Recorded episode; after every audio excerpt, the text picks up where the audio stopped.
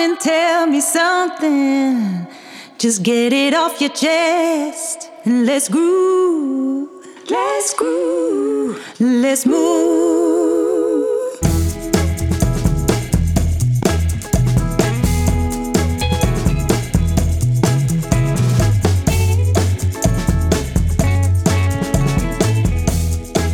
Vandaag een opname uit de begintijd van de Tandartsclub van 12 februari 2021. De sneeuw ligt dik op de straat en we snakken naar het schaatsen. Het geluid van de opname is nogal krakkemikkig, maar de content is zeker de moeite waard. In deze Tandartsclub op Clubhuis met in de zaal Erik Tak, eigenaar Tanto Kunst in Woerden, Nico Bezuur, eigenaar van het cursuscentrum De Hamermolen en mede-eigenaar van Kwam Tandarts in Amsterdam, Rolf Vermierlo van M2 Tandarts in Oesgeest, Daniel Verleven, Operation Manager van Puur Mondzorg, patiënt V en uw gastheer Ron Steenke, chef de kliniek van Tante Nellestein en tandarts business mentor en podcaster van de Tandarts Vrijheid en Meesterschap podcast. Het hoofdthema van vandaag is, is de wachtkamer wel een wachtkamer? De wachtkamer, dat is de overgang van de virtuele wereld naar de visuele wereld. Dus mensen hebben wel telefonisch contact gehad met je, met je praktijk, maar nog niet uh, visueel die dag, of zelfs voor sommige mensen de eerste keer. En dat is natuurlijk iets belangrijks. We hebben een bepaalde verwachting en komt die verwachting ook uit. En zoals ik een wachtkamer zie, is wat verwacht ik zelf in een wachtkamer? En ik probeer dan de verwachtingen van, de, van, van mijzelf, die ik van een wachtkamer zou hebben, probeer ik te overtreffen. En dat is niet zo heel makkelijk, want er zijn best heel veel punten waar, je, waar een wachtkamer aan moet voldoen. En de dingen die, uh, die we allemaal weten als uh, blaadjes en dat het rein is en dat het schoon is. Dat zijn natuurlijk dingen die, die voor zichzelf spreken. Maar ik zie de wachtkamer als de eerste plek waar je een contact met de patiënt kan maken. En waar je ook je eerste compliment kan geven aan de patiënt. Ik vind dat er gewoon veel complimenten moeten worden gegeven als team onderling. En ook naar de patiënten toe. En het eerste compliment kan gegeven worden Bali door alleen maar heel simpel te zeggen: fijn dat u er bent, fijn dat u uh, gekomen bent, uh, ondanks alle sneeuw bent u er toch weer. De dokter die loopt keurig op tijd, dus u zult uh, zo binnengeroepen worden. Dat is dan al het eerste compliment wat mensen ge gekregen hebben. Daarna moeten ze nog twee de, bij, de, bij de tandarts krijgen, in ieder geval nog één bij het weggaan. En elk compliment zorgt ervoor dat je, degene die het compliment geeft zich beter voelt. En degene die het compliment krijgt zich ook beter voelt. En daardoor zal, omdat hij zich beter voelt, zal hij eigenlijk ook weer aardiger doen naar de rest van de wereld. En omdat hij aardig doet naar de rest van de wereld, heb je eigenlijk door dat eerste compliment bij de, in de wachtkamer de, de wereld een beetje verbeterd. Zo denk ik over de wachtkamer. Wat, wat, eh, wat, zeg je, wat zeg jou de wachtkamer? Is de wachtkamer voor jou een wachtkamer? Voor mij is het een. Een heel open vizier naar, mijn, naar de serviceverlening van mijn bedrijf. Dus de, ik, hou, ik hou in principe niet zo van het woord wachtkamer en ook niet van het woord balie, zeg maar. Dus, de, dus, dus, het is meer uitzenden geven en wachten. Ik heb, weet je, je kunt er iets anders van maken. Maar in principe laat ik er een punt van maken dat uh, wachten is leuk als je weet waar je op wacht.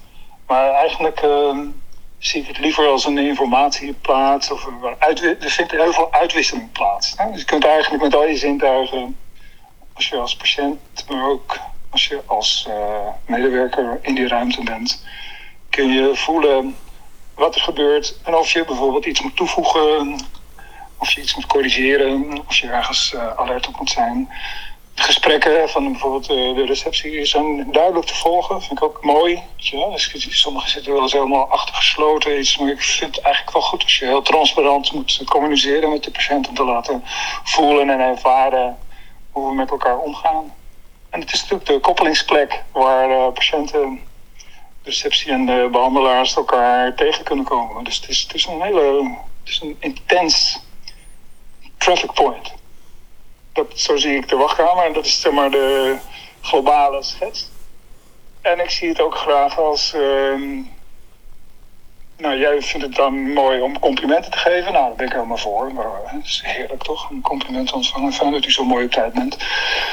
Um, maar ik vind het ook een enorme kans om te werken aan opleiding van de mensen die ons, onze plek bezoeken. Zeg maar. Dus uh, er zijn veel mogelijkheden. En uh, ik vind het ook mooi in deze tijd om bijvoorbeeld. Uh, ik zat er vanmorgen, ik werd vanmorgen door dit thema werd ik ermee wakker. En dacht ik van nou welke dingen laat ik eigenlijk liggen in deze tijd. En ik denk nou, het is eigenlijk best mooi om bewust te werken aan immuniteit en gezondheidsverbeteringen. En wat laat je wachtkamer daarvan zien? We moesten door de protocolisering alle tijdschriften en informatie zo'n beetje weghalen waar je aan kon komen met je handen. Maar feitelijk is er heel veel behoefte aan uh, mooie informatie om bijvoorbeeld de immuniteit te versterken. En wat de relatie is tot de mond bijvoorbeeld. Dus, nou, zo even een start. Ik vind het een hele gave plek waar echt heel veel transparant, een soort van laboratorium van veranderingen, zicht op je organisatie, hoe mensen bewegen, hoe ze gekleed zijn, hoe ze zich gedragen, ook weer je staf. Weet je wel. Dus is, nou, je wordt daar behoorlijk gewogen, beoordeeld, gekeurd. Het is nog wel wat. Dus er gebeurt heel veel. Ja. Erik. Ja, nou, ik, eerst is het leuk misschien om een beeld te, te schetsen van hoe de wachtkamer vroeger was. Ik sprak ooit een tante, toen heeft het mij zo'n zo enorme indruk gemaakt. Want dat is echt een, een schets van het tijdsbeeld. Die zei, voor mij is de wachtkamer een grote snoeptrommel. Zei, er zitten allemaal lekkere dingen zitten erin. En als ik dan zin heb om een serik te maken, dan pak ik er een, een serik uit. Als ik zin heb om mooie funk te maken. Dus die ging heel erg uit van wat heeft de tandarts eigenlijk uh, nodig. Terwijl wij kijken daar natuurlijk heel anders naar. Van wat, wat wil de patiënt en wat hebben eigenlijk de patiënten nodig. En zo hebben we de wachtkamer ook helemaal ingericht. Ik zie de wachtkamer meer als een soort schouwburg van de voorstelling van de bedrijfsvoering. De mensen kijken al zittend van hoe die geoliede machine loopt, hoe de hartelijkheid is. Het, is een goede sfeer. De assistenten die lopen daar rond, lopen daar langs en die helpen elkaar er wordt constant wordt aardigheid uitgestraald. Dus dat, deel, dat, dat stuk van de wachtkamer is belangrijk. En er zit ook een stuk hele functionele kant aan. Het moet ook een werkplek kunnen zijn voor mensen. Er zijn toch mensen die, eh, vooral met die digitale tandheelkunde, die op dezelfde dag weggaan, maar die zullen toch paren moeten wachten. Nou, die, die, er zijn de werkplekken voor, dus daar moeten we ons ook steeds meer op gaan, op gaan inrichten. En een wachtkamer is natuurlijk ook met de, grote beeldschermen eigenlijk een hele mooie plek om te laten zien eh, wat, we, wat we te bieden hebben. Wat, wat we kunnen maken. Met mooie films over witte tanden, over de orthodontie, over de hele workflow, digitale workflow, over facings. dus, uh, dus we, hebben, we hebben er wel van gemaakt. Maar in feite is een wachtkamer een, bijna verder overbodige ruimte, want we willen dat die mensen zo kort mogelijk wachten. Ja, een hele mooie introductie, uh, Erik. Uh, Rolf, die wil wat zeggen. Ik zal Rolf op het, op het podium roepen. Rolf, welkom. Leuk dat je er bent. En ik ben benieuwd wat je te zeggen hebt. dit is ook jouw maiden speech op Clubhouse, ja, denk ik. Ja, goedemorgen mannen. Wat ontzettend leuk om. en ik hoop dat jullie dit organiseren. Goed om jullie allemaal te horen. Ehm, ja, die wachtruimte, het woord wachten is natuurlijk zo negatief. Eh, we hebben wel eens nagedacht over ontvangstruimte. Toen moesten we aan het crematorium denken. Ik uh, zie het meer als een belevingsruimte. En al zit iemand maar letterlijk en figuurlijk twee minuten te wachten... en dan heb je twee minuten de kans om iemand iets te laten beleven daarom vind ik dat je heel veel aandacht moet besteden aan je schermen. Wat Erik net ook al zei. Uh, je televisieschermen. Uh, ik was van een tijdje geleden gestopt met uh, de privé, de Donald Duck en de panorama in mijn, in de, in mijn, in ontvangstruimte. als ik een heel mooi tijdschrift neerlegde, dan werd die gestolen. de schermen kan je eigenlijk, daar kan je de hele dag mee spelen. Je bent je eigen ja, multimedia uitzending kan je maken. Je kan mensen lokken naar je andere social media kanalen. Maar je, je kan ook wel heel veel uitleggen. En zeker bij acceptatiebehandelplan is het zo ontzettend leuk dat uh, je, je, haalt iemand op naar de behandelkamer en die begint dan over een behandeling die je net uitgelegd hebt op je scherm en zegt nou zou dat ook iets voor mij zijn. Dus het is super super effectief en ook leuk om te doen. Ja, je, dus uh, voor jou is het ook een belangrijk punt om je expertstatus te benadrukken. Dus als expertstatus als, als, uh, als tandartspraktijk. Ja. Ja. Ja, dus ik, ik geloof ook niet zo in dat je dan uh, de, de, nationale televisiezenders op die schermen moet zetten. Of uh, het nieuws, wat, waar we toch een beetje moe, van worden. Al het coronanieuws. En, en we weten dat het nu eigenlijk 80 schaads weer is als we naar buiten kijken. Maar als ze dan toch bij me zijn, dan wil ik iets uitleggen over wat wij doen. Hartstikke goed.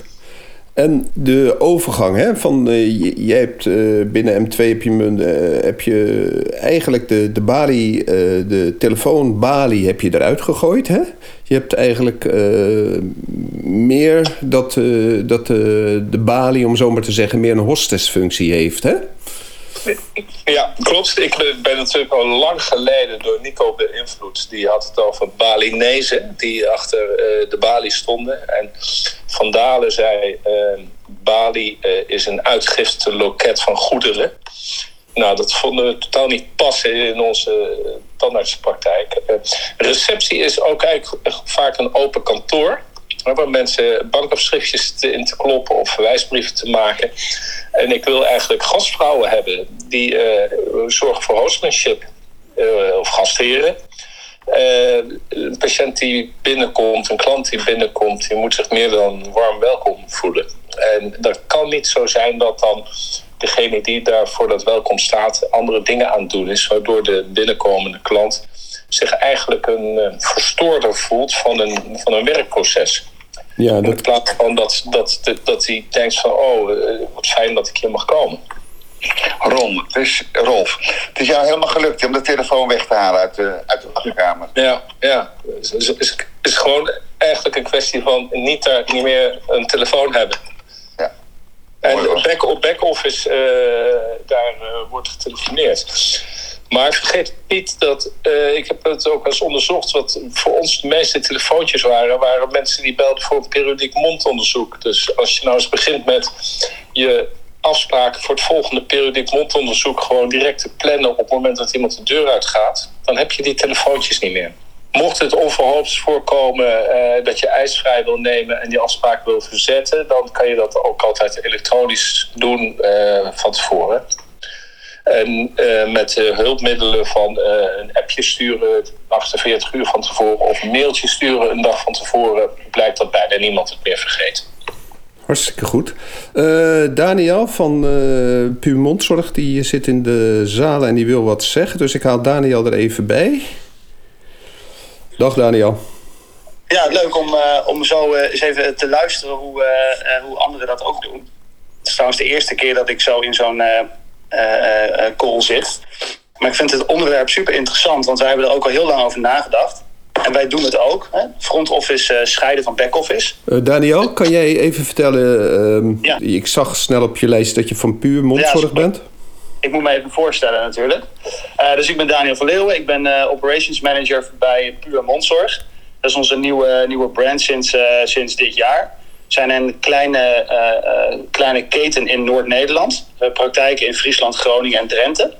Tien praktijken met zo'n 70.000 patiënten. En wij bestaan sinds 2011. Ontstaan ooit vanuit, vanuit tandtechniek en prothetiek. En inmiddels ja, lekker aan de weg aan het timmeren, zeg maar. Nou, goed man. Ja. En dan even on topic. Uh, ja, wij hebben dus een, uh, ook een back-office en een uh, front-office scheiding. Met echt hostesses aan de receptie. Wij, wij proberen ook inderdaad mensen te werven van de hotelschool. Dus zeg maar hbo'ers die een afgeronde hotelschoolopleiding hebben gedaan. Dat is eigenlijk onze doelgroep waar we op hunten. Maar ik merk wel dat, het, dat er zitten soms wel met spoedklachten. dus die komen op de back-office binnen. die mensen daar kennen de patiënt onvoldoende. En die calls worden eigenlijk allemaal doorgeschakeld, toch nog weer naar de, naar de receptie. Uh, hoe, hoe is jullie ervaring daarmee? Wat je dus eigenlijk vraagt is van als het uh, een diepere betekenis heeft qua uh, in de, binnen de tandheelkunde, dan moet je ze toch weer teruggeven aan de receptie, toch? Dat is toch hetgene wat je zegt? Ja, want er is niet, we hebben natuurlijk wel een flowchart voor een pijnklacht. Waarbij je best wel kunt scheiden de, de, de afgebroken elementen van een, en van een dikke wang. Die snappen we nog wel. Alleen er zijn natuurlijk bepaalde patiënten die wat sneller aan de bel trekken. Eh, en de receptie en de tandarts op praktijk zijn er van op de hoogte. Dus als mevrouw de Vries weer eens belt, dan kan die best een weekje wachten.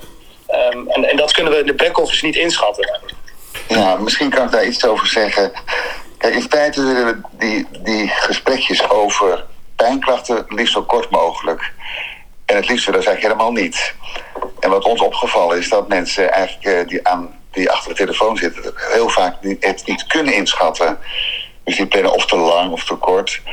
En daarom hebben wij in de tijd gekozen om alles, om laten we weer een ouderwets spoed, uh, sorry, een spoedspreekuur in te voeren. Dus bij ons komen alle patiënten in feite gewoon om half vier komen ze bij ons in de praktijk. En dan doen we dat op tien kamers, dan zijn ze ook zo weg. En dan kun je ook alle tijd eh, voor die mensen maken. Dus niemand hoeft dan te beoordelen van tevoren hoe lang het wordt. Je, roept iemand binnen. Nou, soms is het een drukplaats vijf minuten. Soms is het een start van een endo half uur, drie kwartier. En iedereen doet dan zijn ding aan het eind van, dat, uh, van die shift, zeg maar. Hè, dan wordt de praktijk schoongemaakt, opgeruimd en klaargemaakt. Zo zijn we heel veel lange gesprekken zijn wij kwijtgeraakt daardoor. En dat bevalt ons echt supergoed.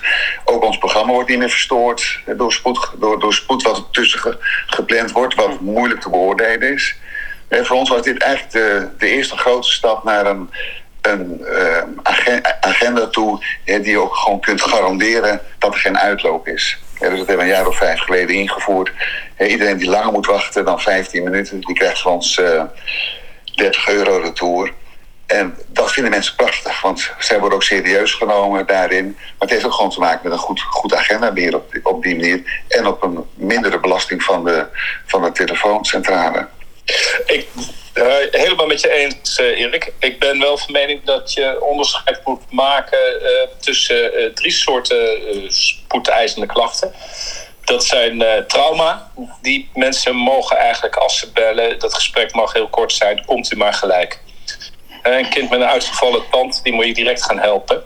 Uh, de tweede groep uh, spoedgevallen, dat zijn mensen die, dat noemen wij de urgente spoedgevallen. Dat betekent iemand die al de hele nacht wakker is met een dikke wang en nou, al een buisje paracetamol op heeft. Die willen we echt die dag helpen. En dan zijn er inderdaad ook mensen met niet-urgente pijnklachten in ieder geval zij ervaren het als pijn. Wij denken achteraf wel eens van nou, is dat nou werkelijk een pijnklacht? Hè? Dan heb je het over mevrouw de Vries weer met een scherpe randje uh, ergens langs een restauratie. Uh, die willen we binnen een paar dagen helpen. Nou, het beroemde spelletje Agenda Rummy Cup hè, is sinds corona uh, bij ons ingevoerd. En uh, bij Rummy Cup leg je steeds kloppende rijtjes. En eigenlijk door het aantal afspraken wat door, de, nou, zeg maar door corona afgezegd wordt, is een belangrijke taak van de receptie om steeds te kijken of die agendas kloppend zijn. Nou, wat ik al zei, die, urgent, die trauma direct helpen, die urgente pijnklacht, daar hebben we tijd voor gereserveerd omdat we die gemeten hebben. Het is gewoon een kwestie met stopwatch bij een maand lang meten en je weet precies hoeveel je gemiddeld per dag nodig hebt. En die niet-urgente pijnklachten, die schuif je gelijk in de afspraken die afgezegd worden. En uh, helemaal met Erik eens, die telefoongesprekken zo kort mogelijk houden. Het is belangrijk dat je receptionisten heel erg goed instrueert. Uh, dus uh, organiseer daar een goede cursus voor, dat ze het onderscheid kunnen maken. Want uh, Rolf, degene bij jou in de back-office, dat zijn in principe uh, opgeleide telefonisten en geen opgeleide uh, tandartsassistenten die opgeleid zijn tot telefonist, toch? Nee, nee. De back-office en de front-office, dat zijn dezelfde mensen. Die wisselen halverwege de shift. Dus onze shifts zijn zeven uur. Dus je staat 3,5 uur aan het front en 3,5 uur back, hè, telefoon. En uh, wij uh, organiseren wel trainingen voor onze receptionisten, dat ze wel een soort basiskennis van tandheelkunde hebben. En zeker toegespitst op dit soort uh, pijnklachtensituaties. Ja, oké. Okay. V, die wilde wat zeggen. V is volgens mij een patiënt. Oké, okay, V, kom maar binnen. het topic vandaag, heb ik begrepen, is de wachtkamer. Hè? Welke functie heeft de wachtkamer? En uh, ik, ik denk, ik, ik, dacht daarom, ik breng maar even wat in als klant. Um, ik denk wat je heel goed moet uh, bedenken is welke behoeften hebben zeg maar, je klanten op het moment dat ze in je wachtkamer zitten. En de wachtkamer kan wat mij betreft de fysieke wachtkamer zijn, maar ook natuurlijk de wachtkamer voor het moment dat je een afspraak hebt ingepland en nog moet komen. En ik denk, als ik kijk naar heel veel mensen dat uh, ik, ik ken Alexander, ik heb een hartstikke lieve, ik zelf heb een hartstikke lieve tandarts. Maar de meeste mensen zijn verschrikkelijk bang voor jullie. Uh, een tandartsenbezoek is niet het leukste evenementje van, van het jaar waar je naartoe gaat. De meeste mensen zijn gewoon verschrikkelijk bang voor de tandarts. Dus ik denk wat een wacht, wachtkamer vooral zou kunnen zijn, is dat je de mensen op dat moment uh, geruststelt. En hoe kun je mensen geruststellen? Ik denk um, duidelijkheid geven over het, de, lengte van wachten. Maar misschien kun je inderdaad, uh, Ralf had het geloof, geloof ik over de schermen. Hè? Je zou misschien ook wat kunnen doen om zeg maar, je team wat menselijker te maken. Bijvoorbeeld een voorstelrondje, hè, dat je even uitlegt van nou, ik ben Ron en ik ben dit en ik, uh, ik, ik, hou van schaatsen. En ik, nou, dat je zeg maar een soort mens wordt in plaats van die enge man met uh, die boor. En ja, misschien kun je ook bijvoorbeeld een eerste klant die zich aanmeldt bij je, uh, misschien wel aardig om een videootje op te nemen en dat standaard bij de afspraakbevestiging te zetten. Dat is goed. Nou ja, zoiets. Prima, dankjewel. Dus uh, laatste is een hele mooie. Dus een goeie. Dankjewel, uh, Vee. Leuk dat je, ja. dat je zo uh, ook erbij bent. Was dit ook je me eerste maiden speech in... Dit was helemaal mijn eerste praatsessie in de clubhouse. Ik ben geloof ik gisteren lid geworden. Oké, okay, hartstikke leuk. Goed je te hebben horen spreken. Ja. Ik vind, ik vind het wel mooi om even te, in te gaan. Die beeldvorming, hè? de meeste mensen zijn bang voor de tandarts ik ervaar het niet meer zo, eigenlijk. Ik, ik vind dat we, um, sinds dat we zo zijn uh, opgeschoven naar uh, preventie, verzorging, weet je, echt een mondshower, bijna verwennerij. Ik zie eigenlijk heel veel mensen die zijn zo blij dat ze er zijn. En het is een, een, groot deel van het bezoek is natuurlijk ook helemaal niet meer, niet meer gekoppeld aan een directe behandeling, maar vooral aan de preventie. Dus de, de beeldvorming, ook, ook voor vee, zeg maar, hoe je ervan uit moet gaan. Hè. Dus het kan zijn dat, dat, dat, dat zij dat zelf heeft. Maar wij zien het overgrote deel van uh, onze patiënten, hè, ik vind het nog wel een romantisch woord, maar ze zijn, uh, hoe vaak ik tegen iedereen op een dag zeg: Goh, dat ziet er toch prachtig uit en uh, u verzorgt het heel goed. En mijn complimenten, Ron, mijn complimenten. Ja, complimenten, ja. Hoe wij dit, hoe u meewerkt om dit tot een succes te brengen, waardoor wij uw coach zijn en niet uw uh, schoonmaker. het is toch heerlijk om dat zo samen te doen. Maar ik ervaar dus dat die enorme verplaatsing is. We zijn niet meer zo bang. Ja, ik deel dat wel. Die zijn wel, ja. die zijn wel veel buiten, maar binnen vind ik ze erg ontspannen. Ik weet niet of jij dat ook vindt. Wat Vee zegt herken ik uh, van, wel van vroeger. Mensen waren, zijn heel veel bange mensen. Maar ik ben het ook met Nico eens. We hebben natuurlijk een enorme slag gemaakt, vooral door die preventieassistenten. Dus dat mensen steeds maar komen. En ja, het wordt meer een soort schoonheidsbehandeling voor hun gevoel dan dat ze, bang, dan dat ze naar die enge tandarts toe gaan. En wat, wat me wel opvalt, als mensen zich aanmelden. En dan geven ze eigenlijk altijd op het formulier aan van we zijn bang voor de tandarts. Dus iedereen heeft wel zo'n soort, soort, soort oerangst toch voor die tandarts van vroeger als mensen eenmaal in de praktijk zijn zoals wij nu met elkaar behandelen, en ik denk dat, die, dat de praktijk zoals die hier aanwezig zijn behandelen, heel erg op de klant gericht zijn, houden wij heel veel rekening met, met dat stuk angst om dat te voorkomen. Dat is er eigenlijk nu niet meer. Dus ja, mooi ook dat het niet zo is. Hè? Dus het is wel zo dat angst is een goede coach. Wordt wel gebruikt in de, in de praktijk als het nodig is om mensen op het juiste spoor te brengen. En het is ergens diep, diep van binnen uh, zullen mensen altijd denken: als ik dit niet goed doe, als ik niet goed voor mijn tandarts zorg, dan, of voor mijn tanden zorg, dan uh, is ergens die angst ook wel weer een motivator om met z'n allen dit, dit werk goed te doen. Maar um, nou, dat is toch mooi dat we in deze nu veel meer ontspannen fase terecht zijn gekomen. En dat het ook veel meer gaat over wensen en verlangen voor je tanden en kiezen in plaats van waar heeft u last van. Dus en dat, ik kan wel uh, voorstellen, hè, als je vanaf de buitenkant luistert naar de, wat we allemaal doen eh, in de wachtruimtes. Wat mij betreft, het moet informatief, maar dan subtiel, subtiel zijn. Het moet niet zo zijn dat je de hele tijd het gevoel hebt dat je in een verkooplokaal terecht bent gekomen. Dus ik vind dat daar ligt een soort van ja, mooie balans om dat voor elkaar te krijgen. Ik, ik hou echt van die subtiliteit. Dat, we, dat die mensen niet denken zo, zo, zo zeggen. Wat ben ik hierin terechtgekomen. Ik weet nog wel dat ik vroeger... Dat vond ik nog wel leuk. Ik, uh, vroeger had ik... Uh, mijn nieuwe wachtkamer. En ik stond beneden in mijn witte jas. En de patiënt kwam binnen. En vroeger moest hij helemaal naar boven. En nu stond hij voor mij. Hij stond voor mij echt. Ik was gekleed als tandarts. Verkleed als tandarts, zeg maar. En de patiënt die keek om zich heen. En die zei... Uh, ik zoek de tandarts.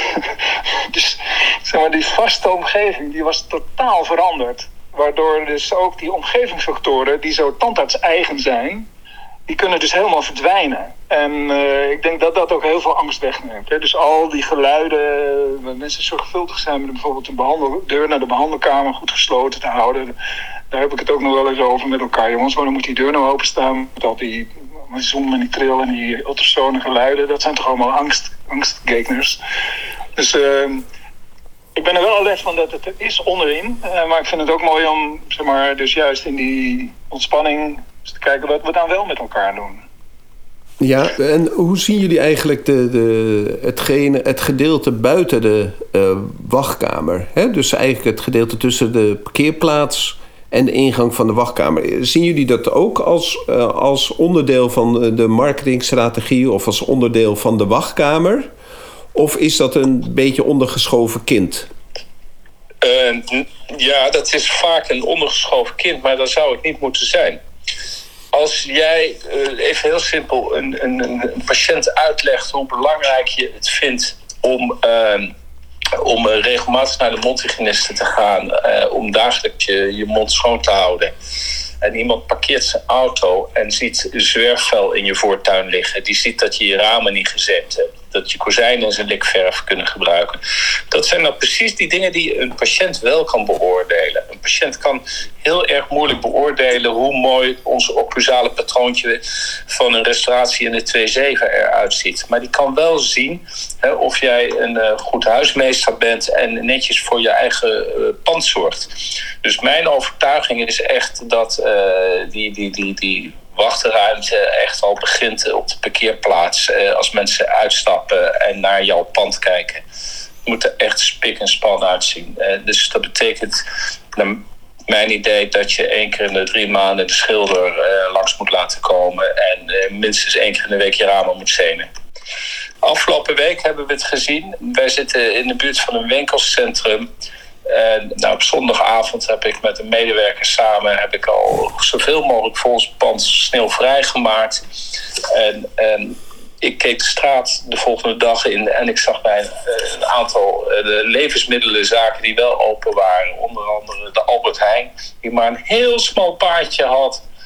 waar je amper over kon lopen om binnen te komen. En ja, ik denk dat het daar echt al begint.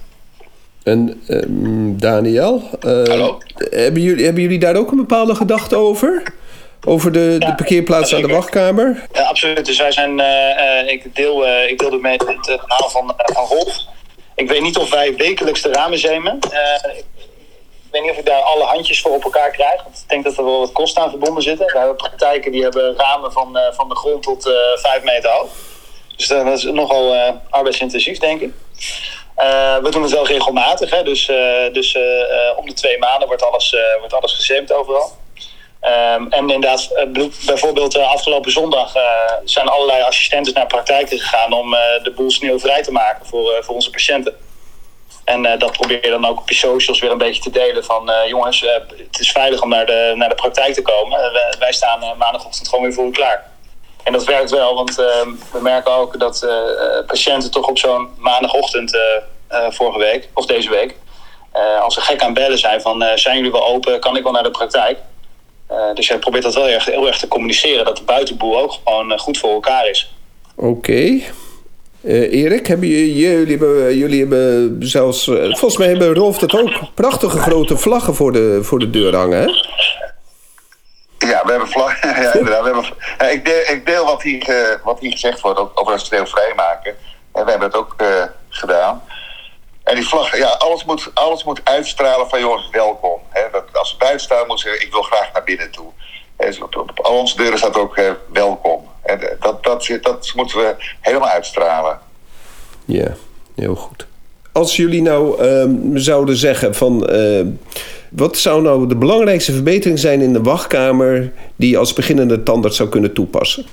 Ja, nou ja, goed. Het is natuurlijk duidelijk dat de, de allergrootste fout is de, dat de ABC-route niet klopt in je tent. Dus de, dat, dat is de, de allergrootste fout. Die, eh, als die er eenmaal verkeerd in zit, dan ben je de klos. Maar dan is het allemaal zo reuring en eh, verkeerde looplijnen die dwars door elkaar heen gaan. Die patiënten, die moeten hun de rust, die, die hebben hun eigen ruimte. Zij lopen aan op zeg maar, de ontvangst. Het is hun ruimte. en wij moeten achterlangs, achterom, niet door de wachtruimte heen. ehm, ons verkeer hebben. Ook niet met je treetjes, met de stabilisatie of weet ik veel wat. Dus je verbouwing is fase 1 zeg maar, voor de jonge tandartsen. Hoe klein het ook is, hè, dat, hebben wij, eh, nou, dat weten wij nog van onze vriend Mark, hè, weet je nog, Ron? Die, hoe klein het ook is, hij kan kloppen. En dat is, dat is van wezenlijk belang. Wezenlijk belang. Dus dat is, dat is, de, nou, dat is nummer 1 voor het begin van de tandarts. Maar die zitten die in de zaal? Ja, misschien wel. dat is nummer 1, denk ik. Dus dat, dat klopt. En ik denk, eh, ja, het begint ook met de woordkeus, eh, de balie. eh, en, en dan de, de onderschatting van een receptie, zeg maar, hè, van, van de ontvangst van een hostess. Dus dat, is, nou, dat zijn er twee, zeg maar, dat de route klopt en dat er een absolute kanjer staat, zeg maar, die het helemaal voor je regelt. Nou, moet je eens kijken wat er dan gaat gebeuren in de, in de rest van je carrière. Dan heb je gewoon eh, een gouden start. Ja. Eh, heb jij binnen jouw bedrijf, eh Arie, heb, ik zet je zo op het podium... heb jij bepaalde gedachten over waar de wachtkamer aan moet voldoen volgens jou? Dank je, dank je vriendelijk voor de, voor de gastvrijheid.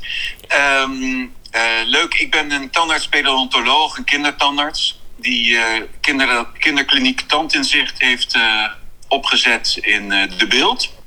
En ik volg kort jullie gesprek en ben ehm, denk het eens met wat ik al hoorde. Dat dat een wachtkamer is denk ik een eh, beetje klassiek achterhaald begrip. Dankzij corona is het bij ons nou zo dat, dat er heel weinig mensen in die ruimte verblijven.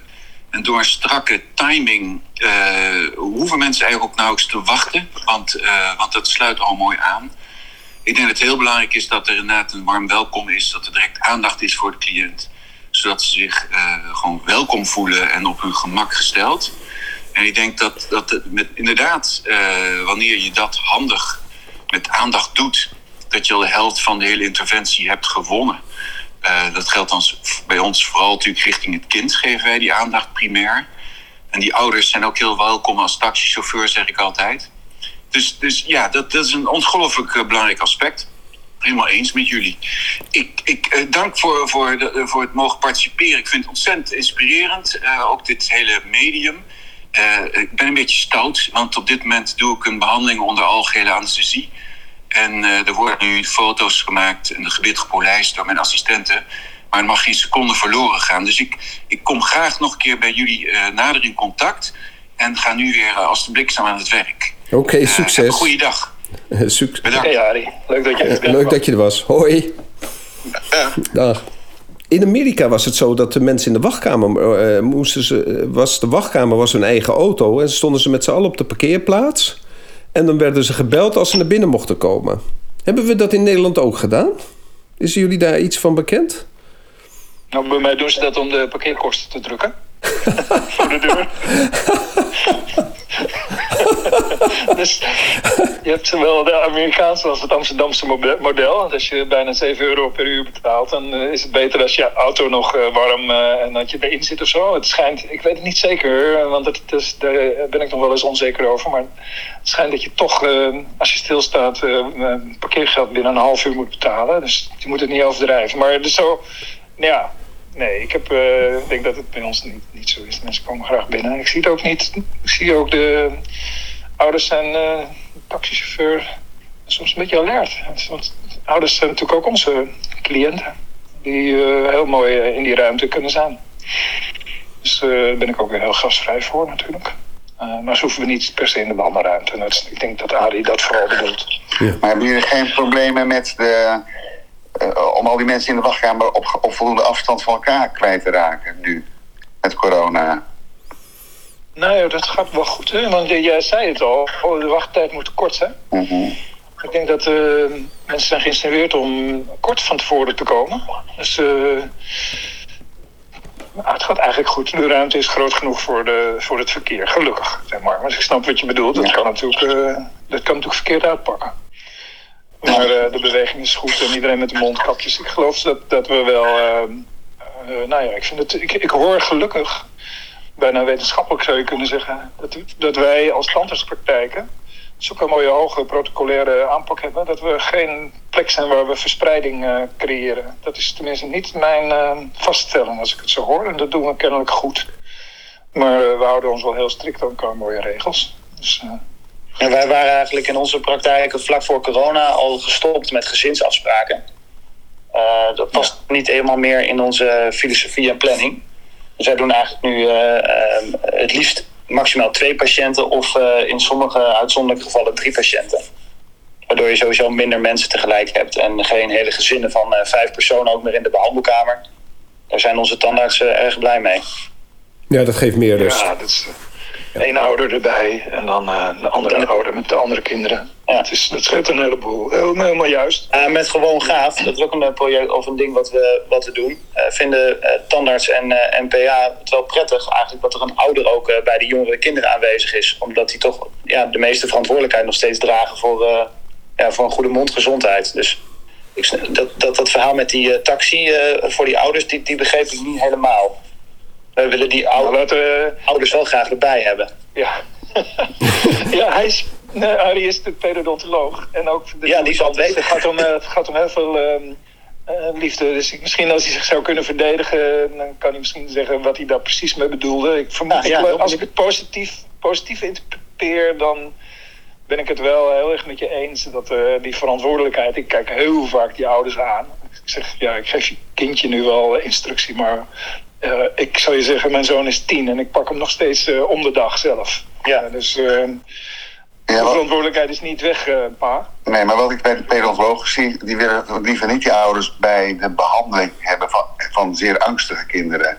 Nee. Want- en dat is een ander verhaal dan bij het project gewoon gaaf. Want dan ga je met elkaar eigenlijk werken aan een, aan een goede toekomst. Ja. Ja, maar die die hebben vaak van die kinderen die echt on, on- voor ons onbehandelbaar zijn.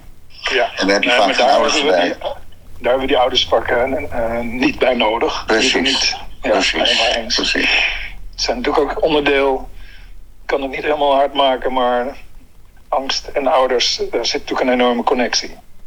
Ja, ja ongelooflijk. Ja, ik ben, zou wel heel benieuwd zijn naar die pedontoloog om je nog eens eh, wat, wat te laten vertellen over de wachtkamer. Wij, eh, wij hebben een pedontoloog en het is echt een ramp om zo iemand in je praktijk te hebben.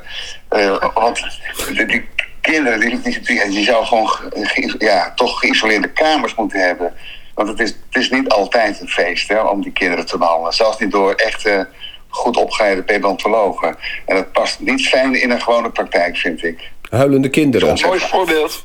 Nou, dat kan ik me voorstellen. Een mooi voorbeeld. Ik weet niet of je wel eens in de praktijk bent geweest van John Heidra. Ook een voornamelijk kindertandarts. Die heeft echt een ongelofelijke wachtkamer. Met allemaal eh, kindvriendelijke objecten. Ja. En kleine doorkijkjes met eh, poppenhuisjes en dingen. En ook de behandelkamers. En ik merk toch wel dat... dat ehm, er wordt natuurlijk vaak eerst aan de angst gewerkt en dan pas later aan de behandeling.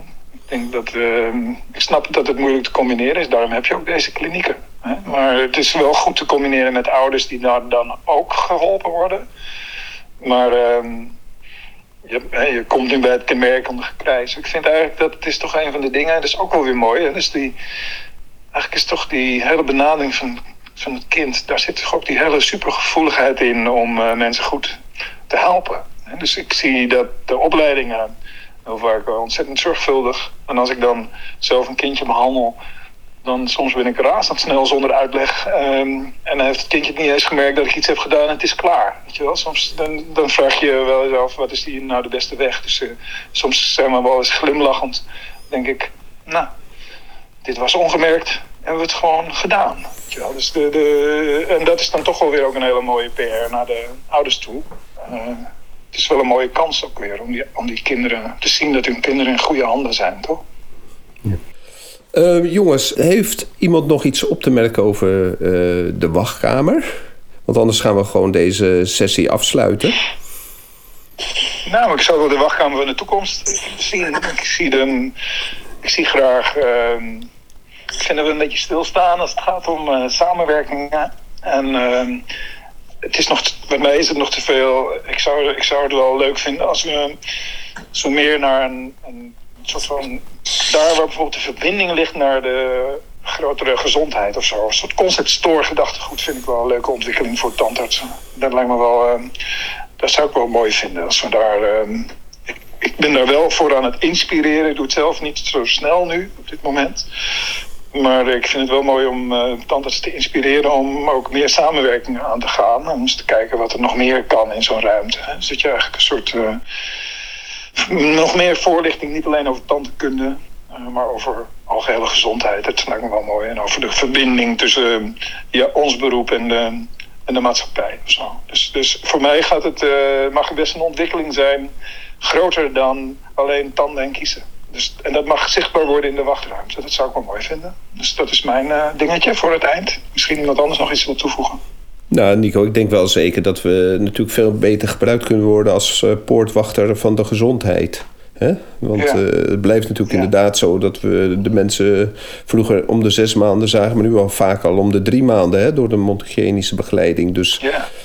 op geneeskundig vlak laten we wel wat liggen, denk ik, in Nederland. Ja, dus, um... ik zou, zou kunnen denken dat je, je ziet wel eens uh, langs de A1 dan zie je total body scan. Nou, het zou best leuk zijn als je zegt van nou ik ga weer uh, voor mijn scan uh, bij de tandarts. Maar ja, die heeft zich nogal ontwikkeld. Het is helemaal een lifestyle-man geworden zeg. Ik moet een rondje lopen over de loopband. Mijn hart wordt even getest. En uh, druppel bloed links. En ik word echt overal elke, elke ruimte ingesleurd. Goeiedag, mag ik hier even. Ik trek even aan mijn oor. Kunt u even drie keer kniebuiging doen. Mag ik uw hart even meten. Nou, dat gaat echt niet alleen goed met uw mond, maar u bent weer helemaal clean. Goed, we draaien nog even een uitdraadje van uw iWatch. En dan zien we u graag de volgende keer. Ja, ik zit een klein beetje naar de toekomst te kijken. Lijkt me wel mooi. Als, dat, als we dat, nog iemand anders een brain, brainstorm gedachte hierover? Over de, de, de wachtkamer van de toekomst? Nee. Nee? Oké, okay, hartstikke... Nee. hey jongens, ik vond het hartstikke uh, gaaf om, uh, om over dit onderwerp met jullie te praten. Ja, super bedankt voor, voor het organiseren hiervan. Oké, okay, leuk dat je er was, Daniel. Oké, okay, fijne dag verder. Allemaal goede dag en schaatsen, hè? Ja. Oké, okay, dank je Ron. Super. Hoi.